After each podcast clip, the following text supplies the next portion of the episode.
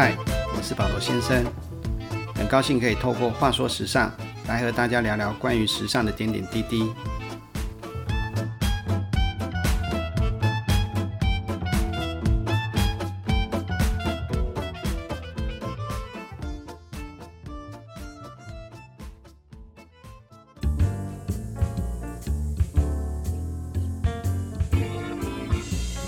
这集的话说时尚，我们就来谈谈，在拥有快速生产的优势下，Zara 如何在款式研发这一块善用流行资讯，让自己永远走在时尚潮流的前端。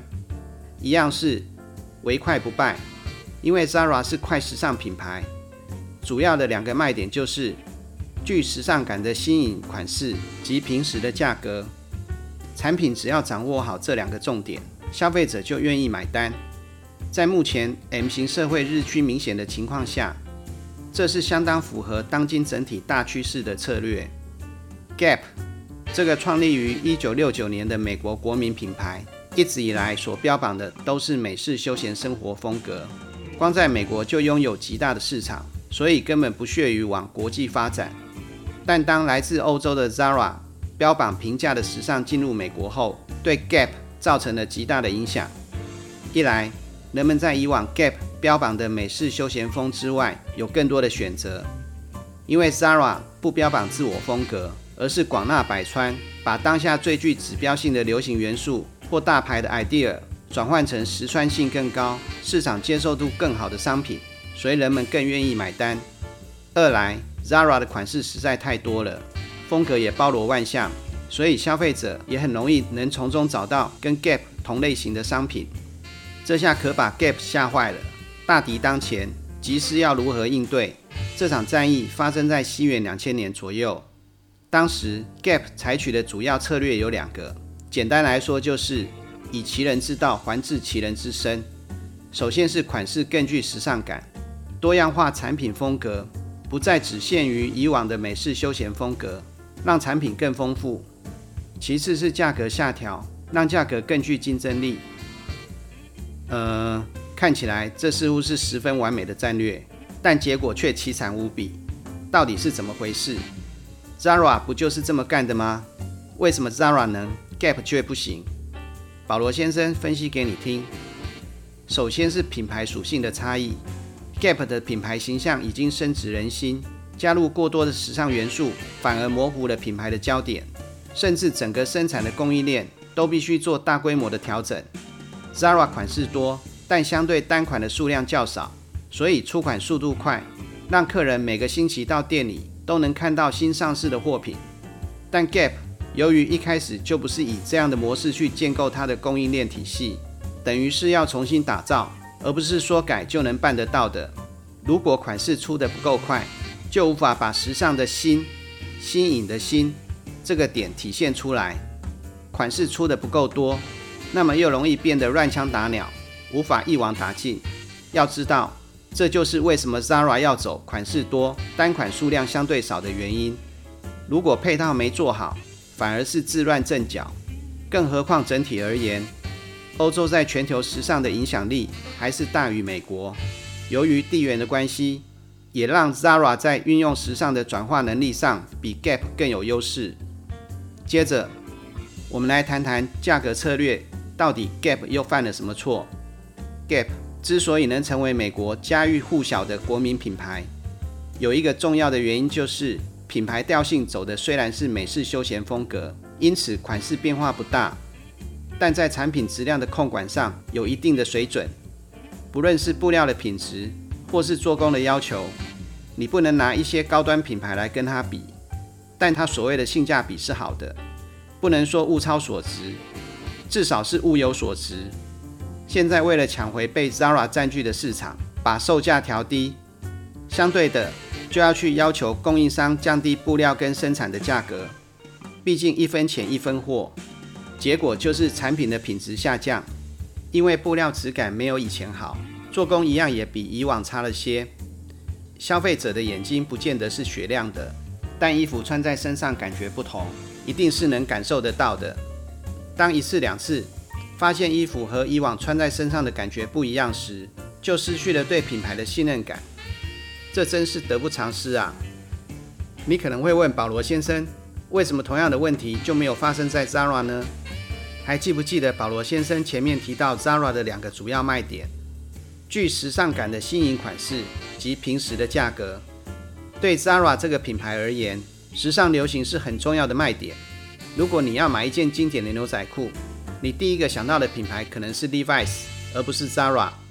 虽然 Levi's 的价位可能比较高，但如果要买一件有当季流行感的牛仔裤，你可能就会在 Zara 的店里挑了。款式能体现新的流行感，价位也能接受，反正只穿一季，新鲜感是最重要的考量点。那么对布料质感及做工的要求也就没有那么在意了，毕竟一分钱一分货嘛。Gap 迎战 Zara 的战略失败后，业绩明显下滑，也反映在股价上，当然不免一番人事调整。痛定思痛后，也找出了刚刚保罗先生前面提到的两个主要原因。于是调整战略，不再盲从别人，而是在做原来自己的基础上，适当的运用时尚元素，让品牌与时尚有所交流，却又不是照单全收。另外，就是既然 Zara 来自己的地盘攻城略地，那么 Gap 也要走出美国，到全世界去贩卖美式休闲风格。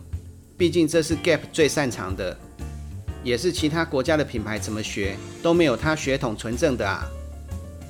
所以可以这么说，Zara 这个品牌对人们最重要的贡献是，让大部分的人能以平时的价格拉近与时尚之间的距离。关于推出具时尚感的新颖款式的部分，Zara 能够收集分析各大品牌新品发表的讯息，而在这些品牌产品尚未上市的空档，就像这些流行讯息转化成自家商品。并提前推出，以确保永远走在时尚潮流的正确方向上的做法，靠的就是强大的快速生产及迅速铺货的能力。对 Zara 而言，所有的品牌及设计师的设计都可以是他参考的对象，只要是能具有商业价值的，因为这样的概念能取材的范围就变得非常的广。当然，具时尚潮流指标的国际品牌肯定会是 Zara 首要关注的对象。对这些大牌而言，其实影响没太大，毕竟课程不同，大牌的布料及做工一定也都好很多，所以质感自然不是 Zara 能及的，否则就不用混了。Zara 从这些大牌身上取的是时尚感，这也是 Zara 最大的卖点。如果这点没了，Zara 商品的竞争力肯定下降许多。虽然对大牌的杀伤力不大。但对中阶级小设计师品牌的影响可就十分严重了，因为这些品牌本身的规模不大，可能品牌知名度也不高，更不像大牌以精致著称，而与 Zara 有明显的课程区隔。所以当 Zara 从他们的产品中截取灵感，而且还是在这些品牌的商品还未上市之前就已经出现在 Zara 全世界的店铺中，这样的做法令不少深受其害的品牌恨之入骨。但又无可奈何，这也是 Zara 颇具争议的地方。虽然品牌价位不高，但 Zara 在品牌宣传上绝对是舍得花钱的。世界级的模特儿，一流的摄影师，营造出时尚大牌的氛围，让你不论是浏览品牌官网，或在店铺中看到的形象大片，都在跟你传达一个讯息：这是个国际超级大牌。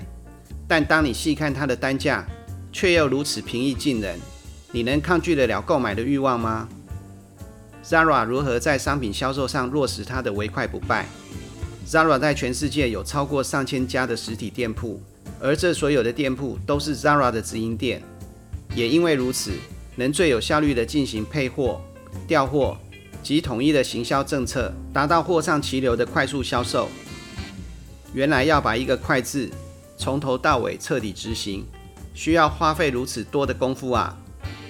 每一个成功品牌的背后都有它过人之处，但这个世界不停在变化，品牌也要不断的顺应潮流做改变，否则稍不留意与趋势脱节，很容易就会在大时代的洪流中被淹没了。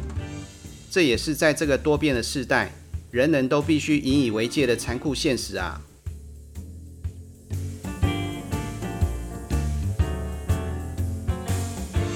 如果你喜欢保罗先生的话说时尚，欢迎按赞、订阅及分享。这集的话说时尚就到这里，我们下回见喽。